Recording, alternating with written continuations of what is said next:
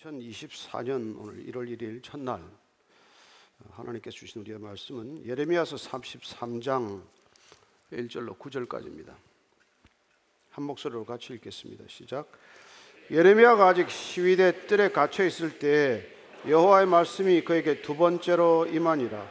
이르시되 이를 행하시는 여호와 그것을 만들며 성취하시는 여호와 그의 이름을 여호와라 하느니가 이와 같이 이르시도다. 너는 내게 부르짖어라. 내가 내게 응답하겠고 내가 알지 못하는 크고 은밀한 일을 내게 보이리라. 이스라엘의 하나님 여호와께서 말씀하시니라. 무리가 이 성읍의 가옥과 유다 왕궁을 헐어서 갈대아인의 참호와 칼을 대항하여 싸우려 하였으나 내가 나의 노염과 분함으로 그들을 죽이고 그들의 시체로 이 성을 채우게 하였나니 이는 그들의 모든 악행으로 말미암아 나의 얼굴을 가려 이 성을 돌아보지 아니하였습니다. 그러나 보라, 내가 이 성읍을 치료하며 고쳐 낫게 하고 평안과 진실이 풍성함을 그들에게 나타낼 것이며 내가 유다의 포로와 이스라엘의 포로를 돌아오게 하여 그들을 처음과 같이 세울 것이며 내가 그들을 내게 범한 그 모든 죄악에서 정하게 하며 그들이 내게 범하며 행한 모든 죄악을 사할 것이라 이 성읍이 세계 열방 앞에서 나의 기쁜 이름이 될 것이며 찬송과 영광이 될 것이요.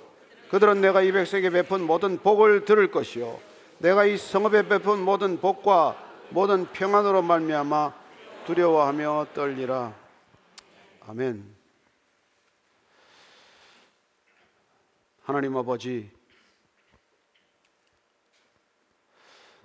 어, 새롭게 주신 새 한 해를 어떻게 살아내야 할지 주님 앞에 겸허한 마음으로 다시 귀를 기울입니다.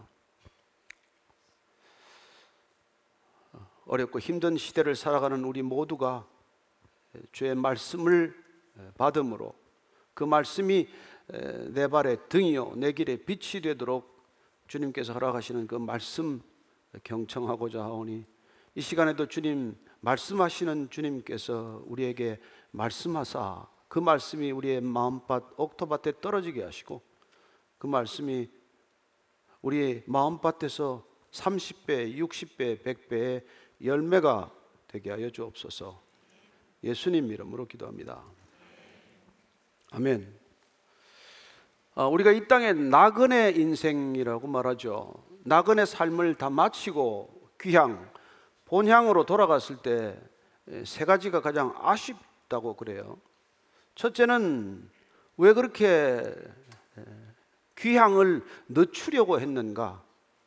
이 좋은 본향집, 이 푸근하고 따뜻하고 아름다운 집에 왜 돌아오는 걸 그렇게 이렇게 힘들어 했는가?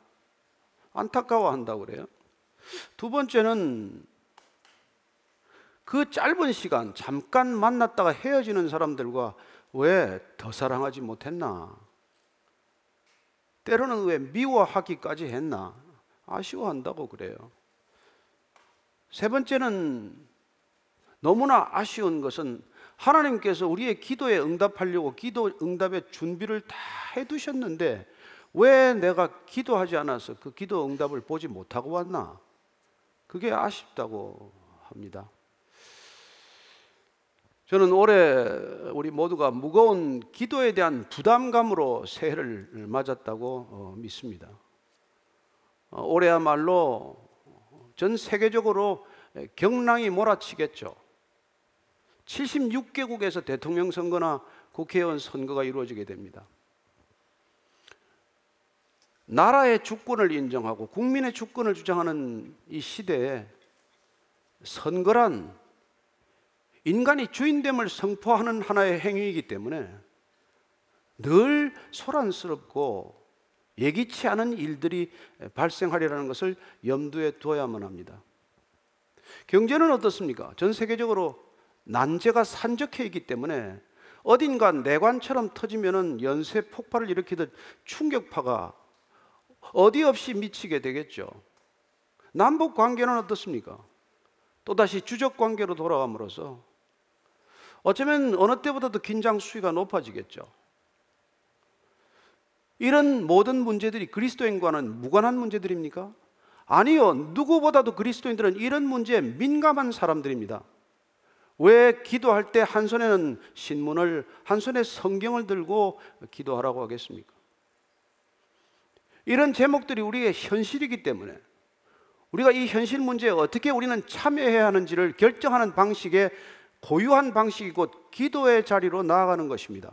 우리는 사람에게 먼저 달려가지 않습니다. 사람에게 먼저 부탁하지 않습니다. 우리는 우리를 지으시고 부르신 하나님께 먼저 나아가는 것입니다. 왜요? 하나님이 우리를 먼저 찾아오셨기 때문에 하나님이 아브라함에게 찾아오셔서 믿음의 길이 시작이 된 것입니다. 너는 가라. 내가 알지 못하는 곳으로 내가 가라. 할 때 순종함으로써 믿음은 열렸습니다. 모세에게 찾아오셨어요. 떨기나무에서 만나 주셨습니다. 너는 바로에게 가라. 너는 이스라엘 백성들을 내 민족을 이끌어내라. 그렇습니다. 주님이 찾아오시지 않았다면 우리가 어떻게 주님을 알 수 있습니까? 따라서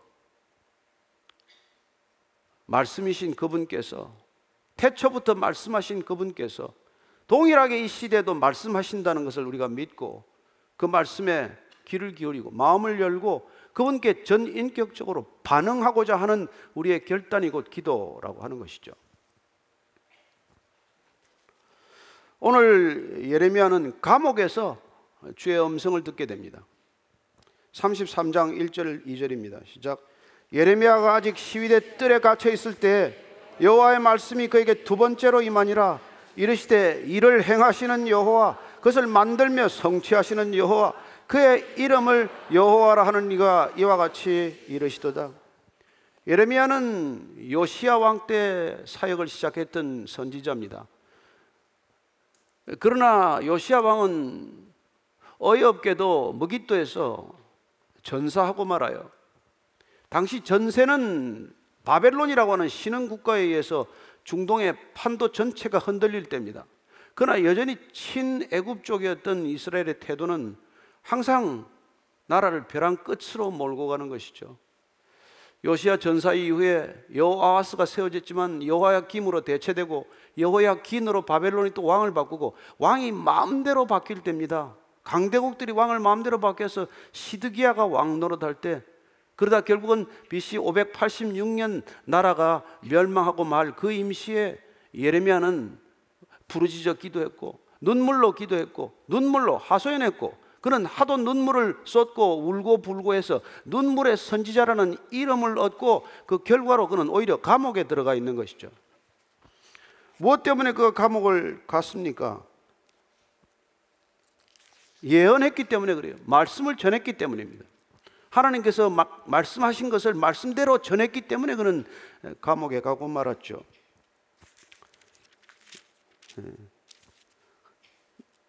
이렇게 써놨습니다. 32장 3절을 보면은 이는 그가 예언하기를 여호와의 말씀에 보라 내가 이 성을 바벨론 왕의 손에 넘기리니 그가 차지할 것이며 유다 왕 시드기야는 갈대아인의 손에서 벗어나지 못하고 반드시 바벨론 왕의 손에 넘겨진 바 되리니 입이 입을 대하여 말하고 눈이 서로 볼 것이며 그가 시드기야를 바벨론으로 끌어가리니 시드기야는 내가 돌볼 때까지 거기에 있으리라 여호와께서 이와 같이 말씀하시니라 너희가 갈대아인과 싸울지라도 승리하지 못하리라 하셨다 하였더니 유다 왕 시드기야가 이르되 내가 어찌하여 이같이 예언하였느냐고 그를 가두었습니다.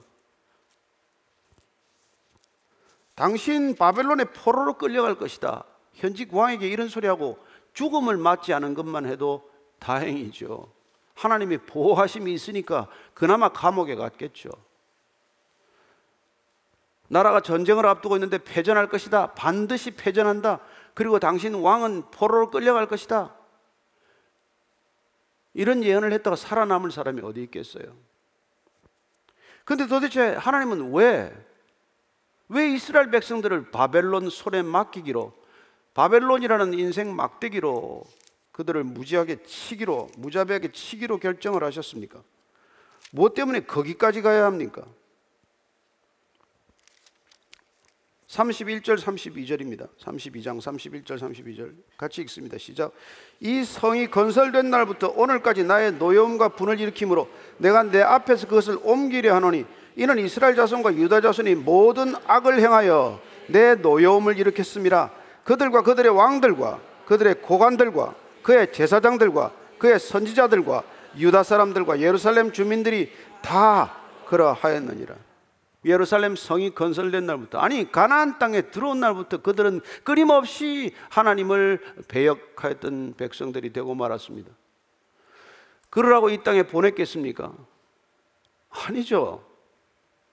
이 땅을 하나님의 나라로 일구라고 이루라고 보냈지만 그들은 이 땅에 들어오기가 무섭게 가나안 땅 백성들을 닮아갔고 가나안 백성들을 오히려 흠모하고 오히려 하나님을 외면하고 하나님의 백성과는 상관없는 것처럼 살아갔기 때문에 하나님께서는 더 이상 내버려 둘 수 없는 상태가 되고 만 것이죠. 정치인들, 고관들, 종교인들, 제사장들, 선지장들, 백성들 모두가 한 통속이 되어서 마디 한 마음으로 하나님을 대적하고 한 마음으로 죄악의 소굴을 만들고 만 것이죠. 마치 예수님 오실 때 예루살렘 성전이 강도의 소굴로 변했던 것과 마찬가지로 모든 제도적 종교 시스템이 힘을 합쳐서 하나님을 모독하고 있었던 그 시대나 마찬가지로 나라 전체를 범죄의 소굴처럼 만들고 만 것이죠. 그냥 내버려 두어야 합니까? 내버려 둘 수 있습니까? 하나님은 때마다 경고하셨습니다. 하나님은 느닷없이 무슨 뺨을 때리거나 등을 때리는 분이 아니십니다. 그분께서는 끊임없이 그 길이 아니라고 말씀하시는 분입니다. 곳곳에 스탑 사인을 두는 분이에요. 곳곳에 사이렌을 울리는 분입니다.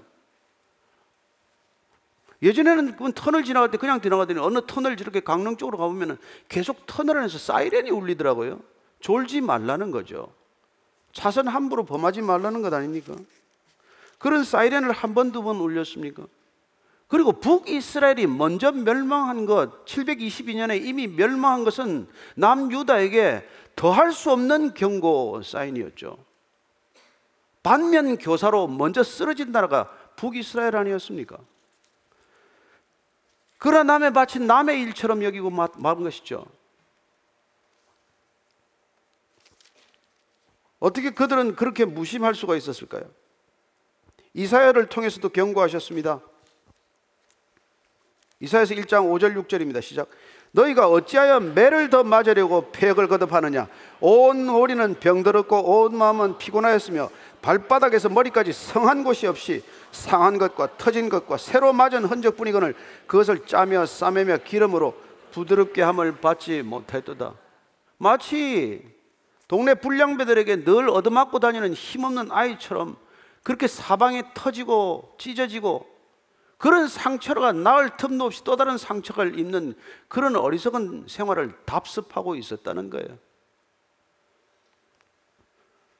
잘 먹고 잘 산다고 생각했겠죠. 우리는 이제 부족함이 없다고 생각하는 사람들도 있었겠죠. 그러나 그렇지 않았다는 것입니다. 따라서 지금 예루살렘에 멸망이 임박했던 시점에 예레미야는 정말 절규하듯이 싸움을 해서는 결과가 뻔하다. 그래서 주전파가 득세하는 가운데 화전의 소리, 항복의 소리를 냈으니 누가 그걸 받아들이겠어요? 그렇습니다. 하나님의 음성, 하나님의 뜻은 대로 이 세상 전체가 가는 방향과 어긋나다는 것입니다. 인간 전체가 가는, 인류 전체가 가는 방향과 정반대의 방향에서 우리를 부르고 계신다는 거예요. 그 부르심, 그 찾아오심, 그 강권하심이 우리는 회개라고 말하는 것입니다. 회심이라고 말하는 거예요. 온 세상이 가는 것과는 바른 방향으로 되돌아서는 것, 마음을 돌이키는 것, 우리의 고개를 돌리는 것. 그걸 요구하신 것이죠. 왜 그렇습니까? 일을 행하시는 분은 하나님이시기 때문이다. 이렇게 말합니다. 하나님은 일을 행하시는 분이다. 방관자가 아니다. 그냥 먼 데서 구경만 하는 것이 아니다. 이 신론자들이 말하는 것처럼 마치 시계 태엽에 태엽을 감아놓고 그냥 시계가 가는 것을 지켜보는 시계 수리공이 아니다. 모세가 아니었다면 우리는 하나님 이름을 몰랐겠죠. 여호와 야훼 스스로 있는 자니라 스스로 있는 자는 제한받지 않습니다. 인간에게 제한당하지 않습니다. 우리는 하나님을 내 뜻대로 이끌어가는 것이 궁극적인 기도의 목적이라고 생각을 하지만 기도는 하나님이 인간을 이끌어가기 위한 방편이라는 것을 깨닫게 됩니다. 왜냐하면 일을 하시는 분은 하나님이시다. 일을 지으시는 분은 하나님이시다. 일을 성취하시는 분은 하나님이시다. 이게 우리의 믿음의 출발이 되어야 한다는 것입니다. 일을 하는 것도 나, 나요. 일을 진행시키는 것도 나요. 일을 매듭 짓는 것도 나 자신이라고 하는 전제하에서 하나님을 내가 일하는 전 과정에 초청하는 것이 기도가 아니라는 것입니다.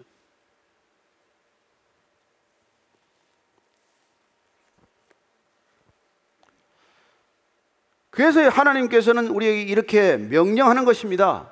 내가 일을 시작하고 내가 일을 추진하고 내가 일을 뭐 완성하는 나 여호와가 내게 명령하노니 3절 이렇게 말씀하십니다. 같이 읽습니다. 시작. 너는 내게 부르짖어라. 내가 내게 응답하겠고 내가 알지 못하는 크고 은밀한 일을 내게 보이리라. 너는 내게 부르짖어라 말씀하시는 것입니다.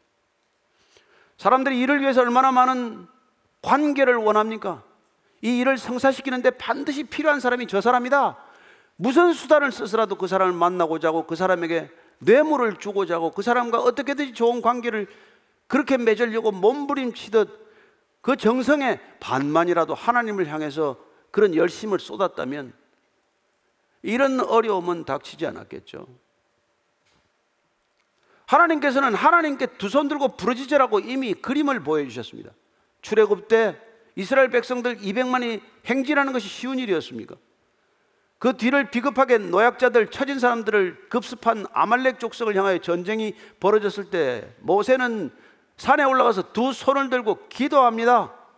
모세의 손이 올라가면 이스라엘 백성들이 이겼고 모세의 손이 내려오면 아말렉 족속이 이기는 것을 보게 하지 않으셨습니까?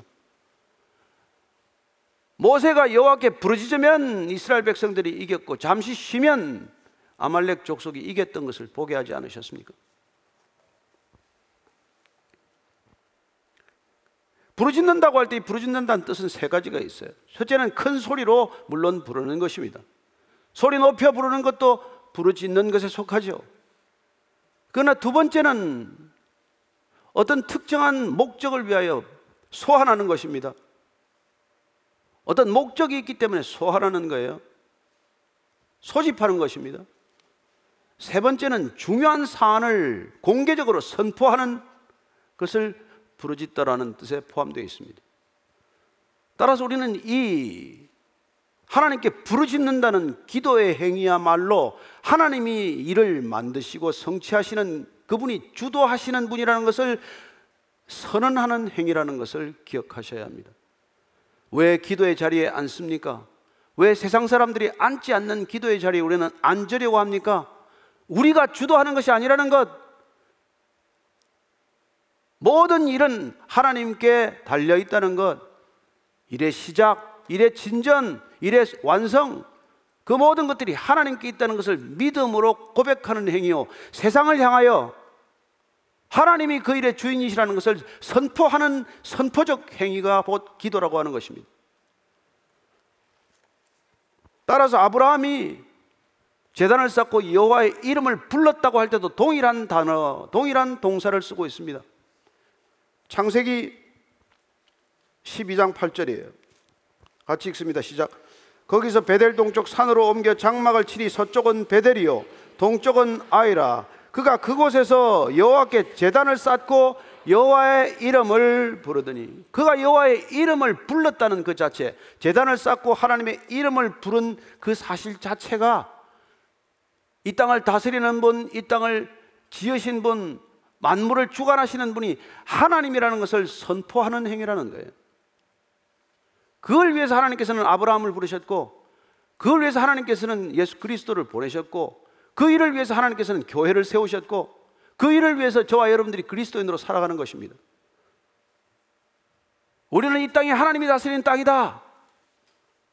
인간이 투표하고 인간이 지도자를 뽑는 것 같지만 그 모든 배후에 하나님의 섭리의 손길 보이지 않는 손길이 있다는 것을 고백하고 선포하는 행위가 곧 우리의 믿음이요 우리의 기도라는 것을 오늘 말씀하고 계신 것이죠. 그래서 예수님께서는 우리에게 그렇게 구하고 찾고 두드리라고 말씀하시는 것입니다. 마태복음 7장 7절 8절입니다. 구하라. 그리하면 너에게 주실 것이요. 찾으라. 그래야하면 찾아낼 것이요. 문을 두드리라. 그리하면 너에게 열릴 것이라. 구하는 이마다 받을 것이요. 찾는 이는 찾아낼 것이요. 두드리는 이에게는 열릴 것이니라. 무슨 뜻입니까? 왜 구하고 찾고 두드리라고 하십니까? 응답할 준비가 되어 있기 때문에 문제는 하나님이 아니라 언제나 문제는 우리 자신입니다. 하나님은 준비되어 있으십니다. 우리가 구하면 구할 수 있기 때문에 응답하실 것이기 때문에 구하라고 말씀하시는 것이죠. 우리가 찾으면 찾을 수 있기 때문에 찾으라고 명령하는 것이고 문을 두드리면 열어줄 것이기 때문에 두드리라고 말씀하시는 것입니다. 구하고 찾고 두드려도 아무 반응이 없다면 우리가 무슨 일을 할 이유가 어디 있겠습니까?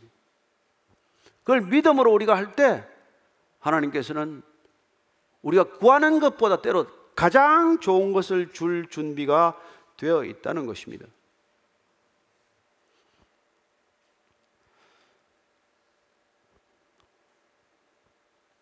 우리가 알지 못하는 크고 은밀한 일을 응답하시겠다고 할 때 무엇을 말하시겠습니까? 저와 여러분들의 버킷리스트입니까? 일생 동안 얻고자 하는 것들에 대한 응답입니까? 어, 그런 것도 여러분들이 기도해서 응답 받을 수 있겠죠. 그러나 그게 크고 은밀한 일입니까? 여기서 말하는 크고 은밀한 일이란 문맥상 이스라엘 백성들이 바벨론에 포로로 끌려갔다가 포로로 간 것이 끝이 아니라 다시 70년 후에 귀환하게 될 것이라는 그 놀라운 하나님의 계획이 크고 비밀한 일이라는 것입니다. 우리는 기도할 때 바벨론을 막아주셔야 기도라고 말합니다. 우리는 기도, 아침에 기도하면 저녁에 응답되어야 기도 응답이라고 생각을 합니다. 그러나 그렇지 않다는 것입니다.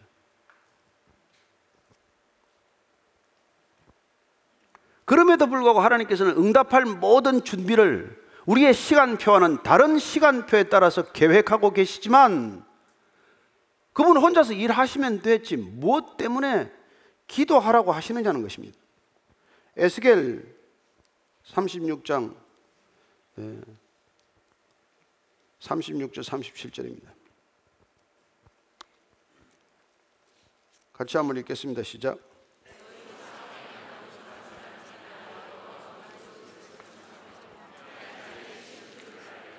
나 여호와가 말하였으니 이루리라. 주 여호와께서 이같이 말씀하셨느니라.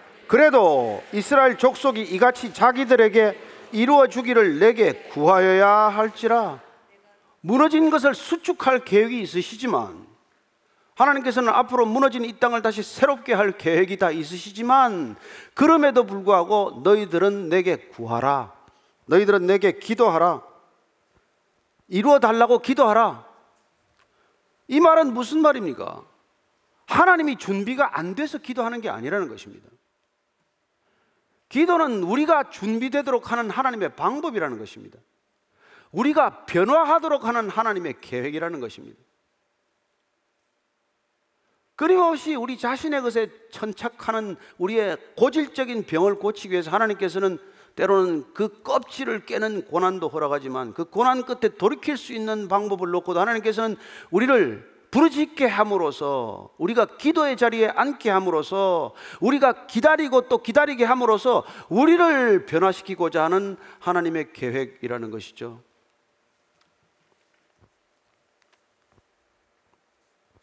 그래서 기도하라고 하는 것입니다. 애들이 요구하지 않아도 우리는 애들 어쩌면 대부분의 부모들은 대학까지 보낼 계획이 다 있어요. 나 중학교 보내줄 겁니까? 나 고등학교 가도, 가도 됩니까? 나 대학 가도 됩니까? 묻지 않아도 다 계획이 있어요. 그러나 때로는 아이들이 나 대학에 보내달라고 공부 좀 열심히 하겠다고 하면 기특할 뿐이죠. 그리고 그런 결심을 밝힘으로써 본인이 더욱더 공부하고자 하는 열의를 불태울 때 부모가 기쁠 따름이에요. 그러나 그 애가 그런 요구를 하지 않는다고 해서 부모는 그 계획을 포기하지 않습니다.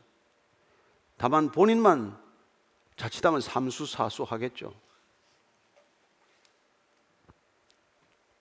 따라서 하나님께서는 우리를 바꾸시는 게 목적이에요.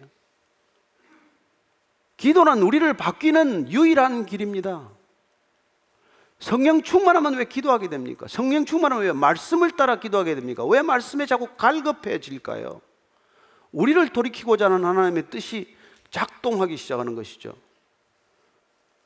욥이 무슨 잘못이 있어서 고난을 받습니까? 그러나 무엇 때문에 그는 그렇게 끝까지 버티고 항변합니까? 주권자인 하나님을 잠시라도 잊은 탓이죠. 여러분, 하나님이 주권자이십니다.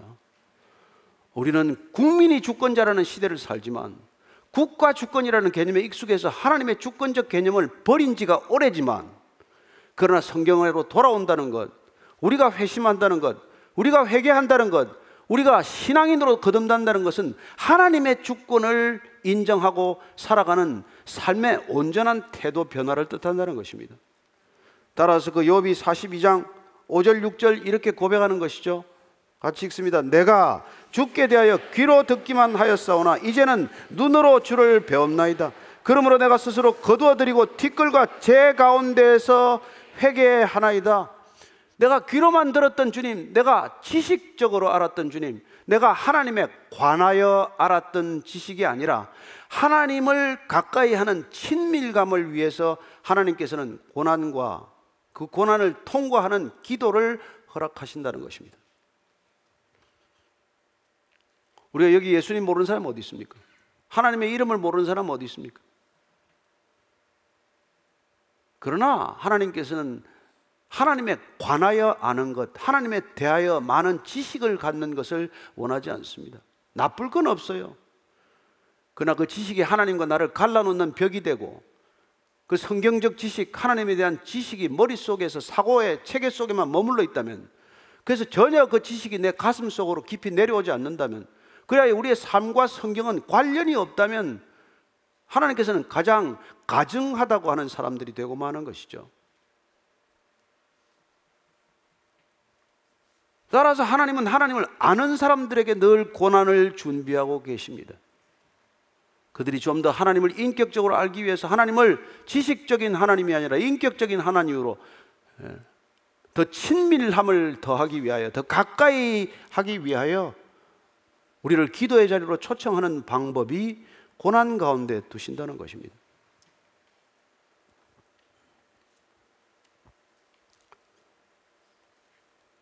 따라서 이렇게 부르짖는다고 해서 고난 자체가 사라지는 것은 아니라는 것입니다.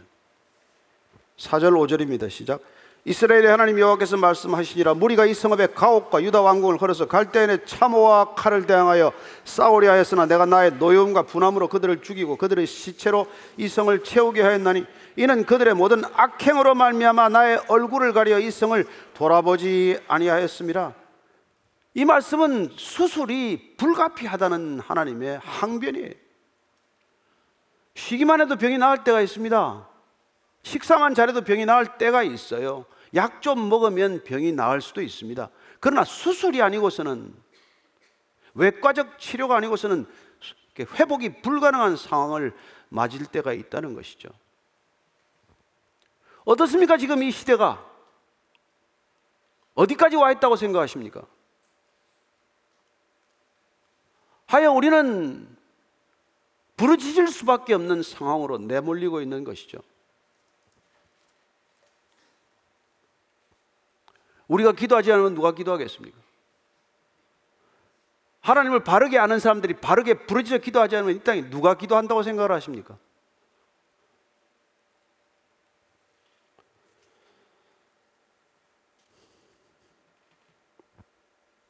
그러나 외과적 치료가 우리의 살을 째는 것이 목적이 아니라는 것이죠. 수술이 사람의 배를 째고 뭐, 뭐 팔을 자르는 것이 목적입니까? 아니요. 6절 이하를 읽습니다. 시작. 그러나 보라, 내가 이 성읍을 치료하며 고쳐 낫게 하고 평안과 진실이 풍성함을 그들에게 나타낼 것이며 내가 유다의 포로와 이스라엘의 포로를 돌아오게 하여 그들을 처음과 같이 세울 것이며 내가 그들을 내게 범한 그 모든 죄악에서 정하게 하며 그들이 내게 범하며 행한 모든 죄악을 사할 것이라 이 성읍이 세계 열방 앞에서 나의 기쁜 이름이 될 것이며 찬송과 영광이 될 것이요 그들은 내가 이 백성에 베푼 모든 복을 들을 것이요. 내가 이 성읍에 베푼 모든 복과 모든 평안으로 말미암아 두려워하며 떨리라. 그렇습니다. 이 성읍을 치료하는 것이 목적입니다. 회복이 목적입니다. 치유가 목적입니다. 고난이 목적이 아니에요. 하나님은 우리 인간에게 고난을 습관적으로 가하는 가학자가 아닙니다. 그분은 세디스트가 아니에요. 고쳐서 낫게 하고 평안이 가득한 진실이 풍성한 그런 삶으로의 초대를 하겠다는 것이죠. 그래서 유다의 포로와 이스라엘 포로를 돌아가게 해서 그들이 처음과 같이 세울 것이라고 말씀하십니다. 세우기 위한 목적이라는 것이죠. 거듭나게 하기 위한 것이 목적이라는 것입니다.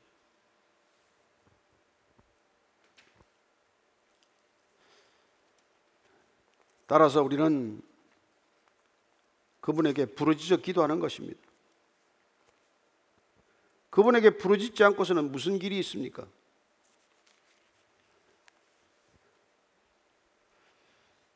그분께 부르짖으면 그분께서는 부르짖으라고 하는 그 명령에 순종하는 순간부터 그분의 계획이 시현되기 시작하는 것이죠.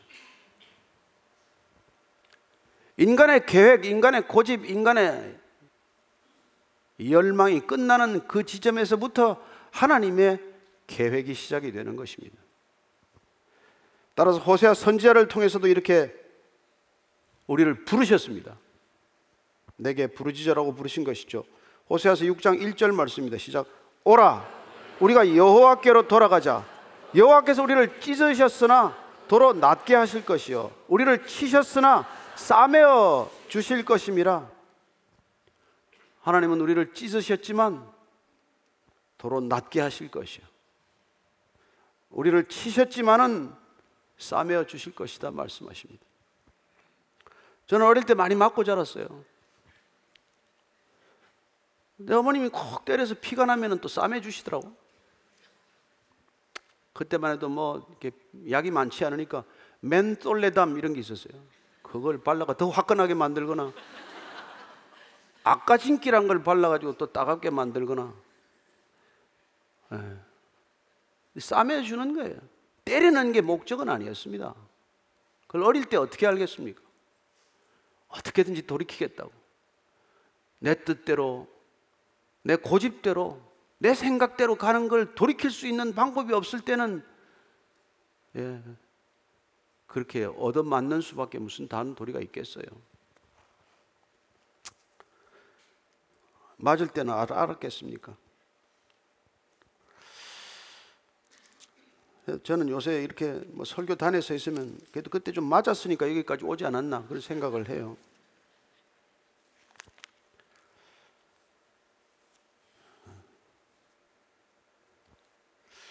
그래서 이사야를 통해서 정말 하나님께 우리는 부르짖어야 할 충분한 이유가 있는 것입니다. 부르짖음이란 기도란 하나님과의 관계에서 필요 충분 조건이라는 것을 알게 됩니다. 이사에서 39장 16절 말씀의 시작.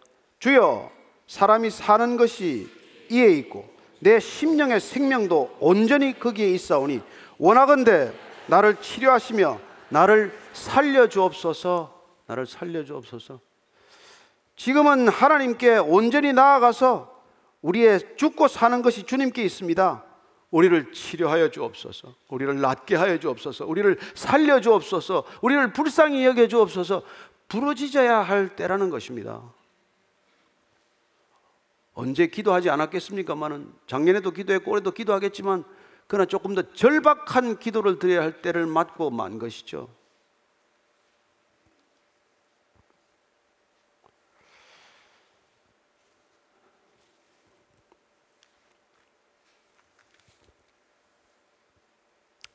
그리고 우리는 이 땅을 위해서 기도해야 할 목적을 주님께서 말씀해 주십니다. 우리가 하나님을 만나게 되면 예수님을 주라고 고백하게 되면 우리가 살아가는 영적 지도가 한눈에 펼쳐집니다. 아, 인간은 이런 영적 지도를 따라서 어, 하나님께로 가는 거구나.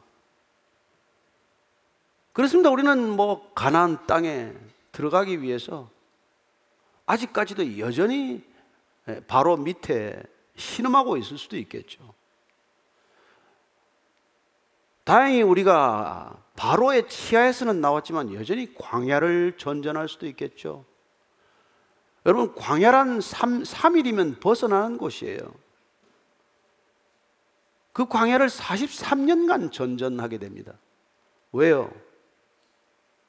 그 사람들을 이스라엘 백성들을 애굽 땅에서 이끌어내는 건 하룻밤이면 가능하지만 이스라엘 백성들 마음 속에 있는 애굽을 이끌어내는 데는 꺼집어내는 데는 40년으로도 부족했기 때문에 그래요. 광야란 어떤 곳입니까? 하나님의 임재 없이는 하루도 못 사는 곳이에요. 그곳으로 끌고 나온 것이죠. 따라서 광야란 하나님의 임재 연습을 하는 곳입니다. 하나님과 함께 하면은 광야가 축복이라는 것을 경험하게 하는 것이에요. 하나님과 함께 하지 않으면 그 순간 죽음이라는 것을 경험하게 하는 것입니다. 따라서 광야란 하나님과의 동행 연습을 위한 것이죠. 학습 훈련은 오직 한 가지입니다. 구름 기둥과 불 기둥을 따라 움직이는 거예요. 구름 기둥과 불 기둥이 움직이지 않으면 한 달이고 1년이고 3년이고 같이 머물러야 하는 곳입니다. 광야가 아무리 어렵고 아무리 벗어나고 싶은 곳일지라도 그분이 계시면 함께 계셔야 하는 것이에요. 그분이 움직이면, 그분이 발행하면 그날로 성막 걷고 장막 걷고 200만이 다시 움직여야 하는 것입니다. 그게 광야의 삶의 목적이에요.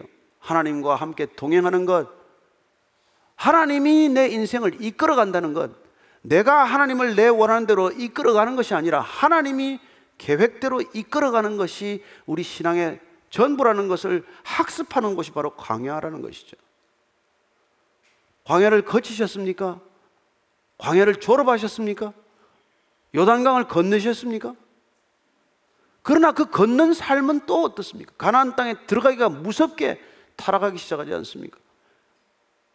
그 땅에 동거를 허락하지 않았지만 그 백성들을 다 몰아내지 못하고 그들과 함께 동거하기 시작하면서 그들의 삶을 부러워하고 그들의 바알과 아세라 신상을 또 집에 들여다 놓기 시작하고 그토록 우상을 싫어하시는 하나님을 비위를 날마다 거슬러 가면서 산당을 수없이 짓고 그리고 끝내는 하나님께 두 손을 들어야 할 이스라엘 백성들이 바벨론과 아수르의 손을 들고 마는 것이죠.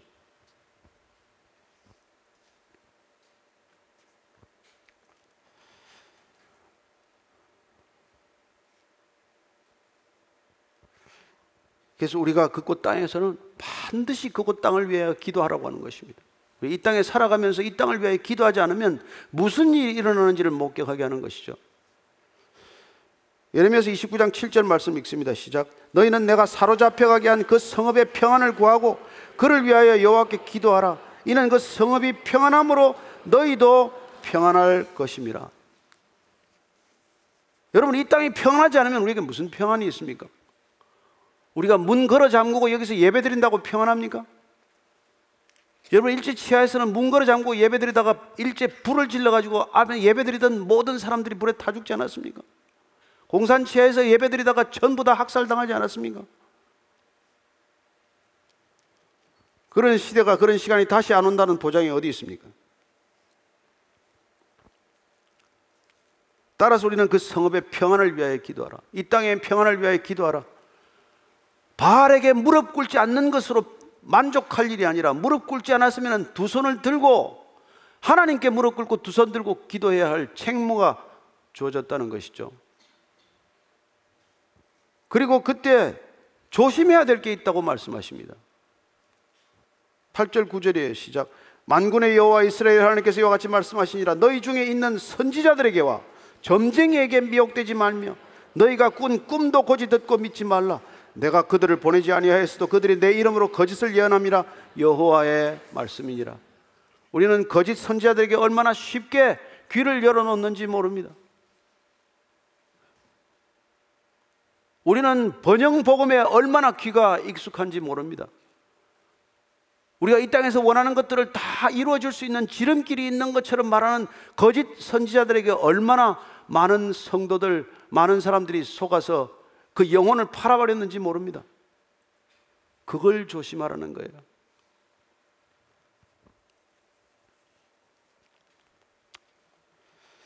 절대로 그 거짓 선지자들을 조심하는 것, 그걸 위해서 우리는 거짓 선지자를 분별하고자 하고 분별을 하고자 하기 위해서 우리는 작년에도 올해도 날마다 성경을 읽을 것입니다. 이 성경을 읽고 그 말씀을 붙들고 그 언약을 붙들고 그리고 기도하고자 하는 것입니다. 우리는 두 가지 악을 행했습니다. 우리는 하나님을 떠난 것, 여호와의 이름을 버린 것, 부르지 않게 된 것, 그 악을 행한 것이죠. 그리고 또한 우리가 지금 믿고 의지하는 웅덩이를 판 것인데 그 웅덩이는 뭐라고 합니까? 터진 웅덩이라서 물을 가두지 못할 웅덩이를 의지하고 살아가는 것이죠. 그 두 가지 악을 행했지만 그보다도 더큰 악은 우리가 이 땅에서 구하는 것들이 전부인 것처럼 우리에게 거짓 예언을 속삭이는 거짓 선지자들에게 우리의 마음을 내어준 것이라는 것입니다. 그것 때문에 더 큰 불행을 경험하게 된다는 것이죠.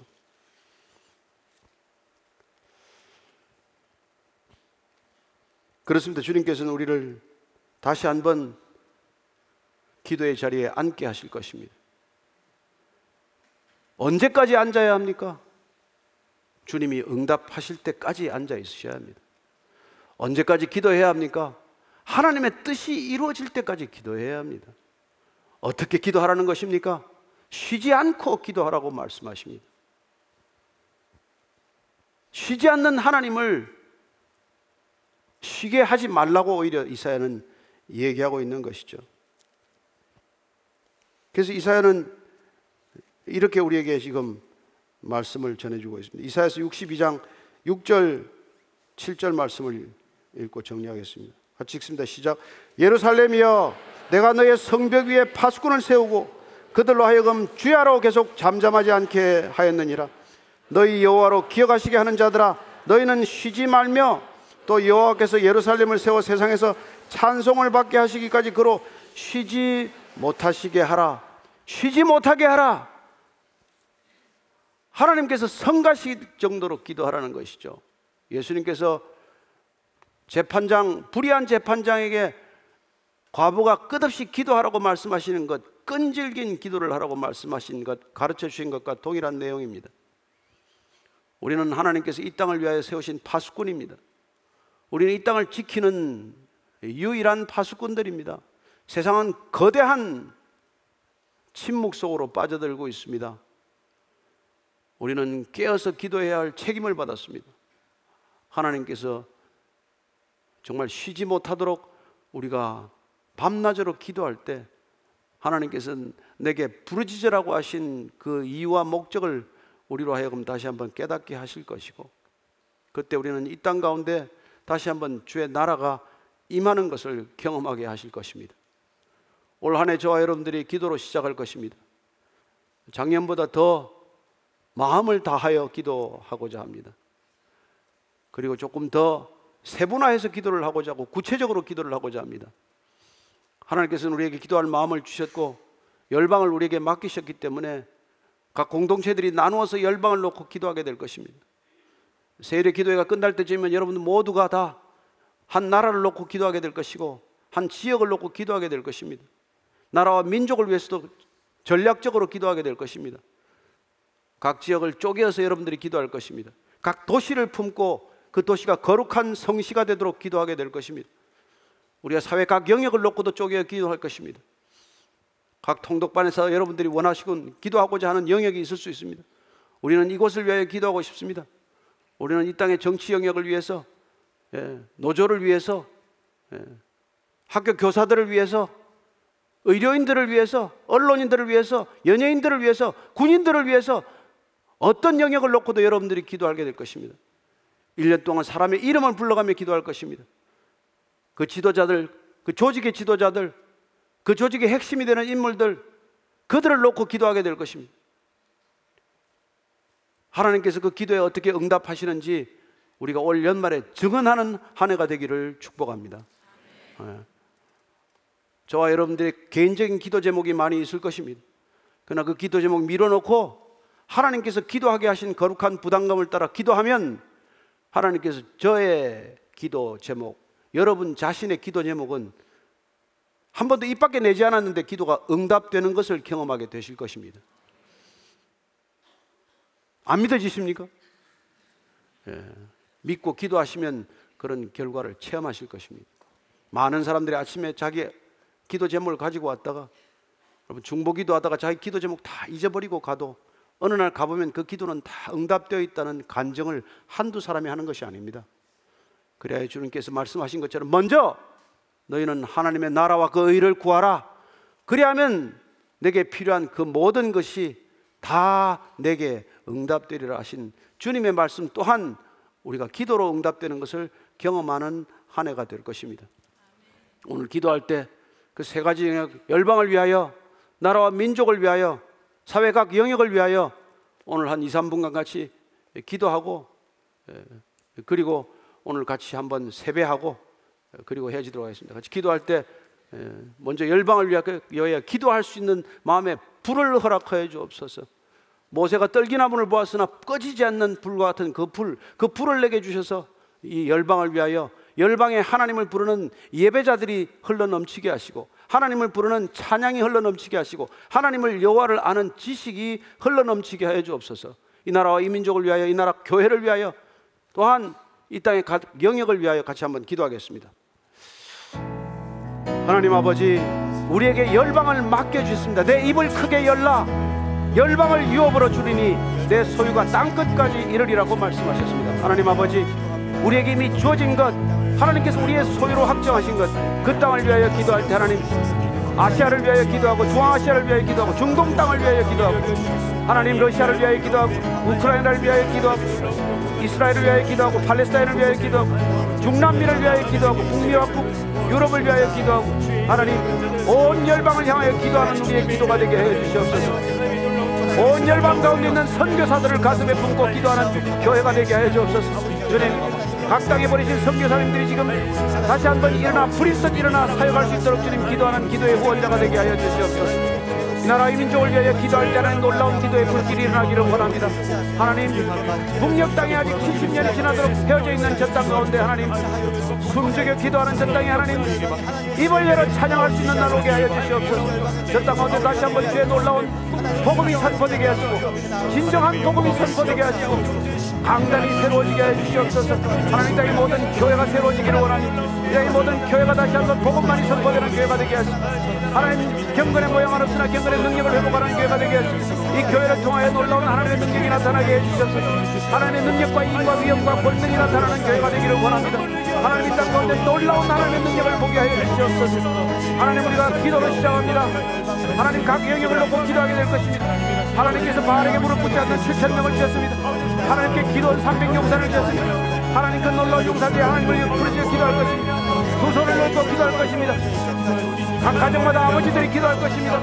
각 가정마다 어머니들이 기도할 것입니다. 무릎을 꿇고 기도할 것입니다. 두 손을 들고 기도할 것입니다. 하나님 두 손을 들고 기도할 때 모세가 두 손을 들어 기도하면 하나님 아말렉 족속이 패퇴하고 모세의 손이 내려가면 이스라엘이 패퇴했던 것처럼 우리가 손을 들고 기도하면 하나님 하나님이 승리할 줄로 믿습니다. 하나님의 군대가 하나님의 군사가 승리할 줄로 믿사오니 하나님 일어나 빛을 발하는 군사들이 빛의 군대가 이 땅의 어둠의 군대를 몰아내게 하시고 이 땅의 빛의 군사들이 하나님 어둠의 군사들을 무릎 꿇게 하여 주시옵소서. 하나님 우리가 어떤 영역이든 놓고 기도할 것입니다 하나님 이 땅의 연예계를 회복시켜 주시옵소서.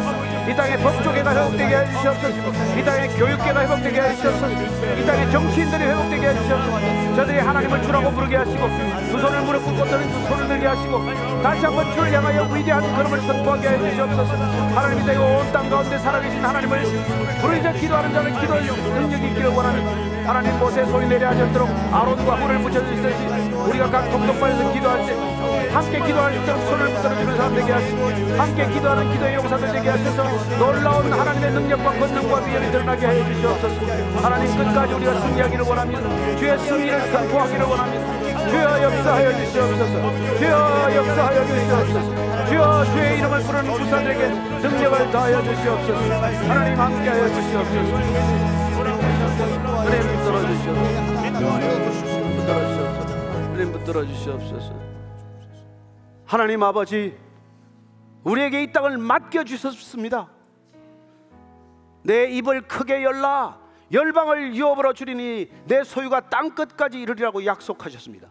주님 우리에게 주신 온 땅을 위하여 기도하기를 원합니다.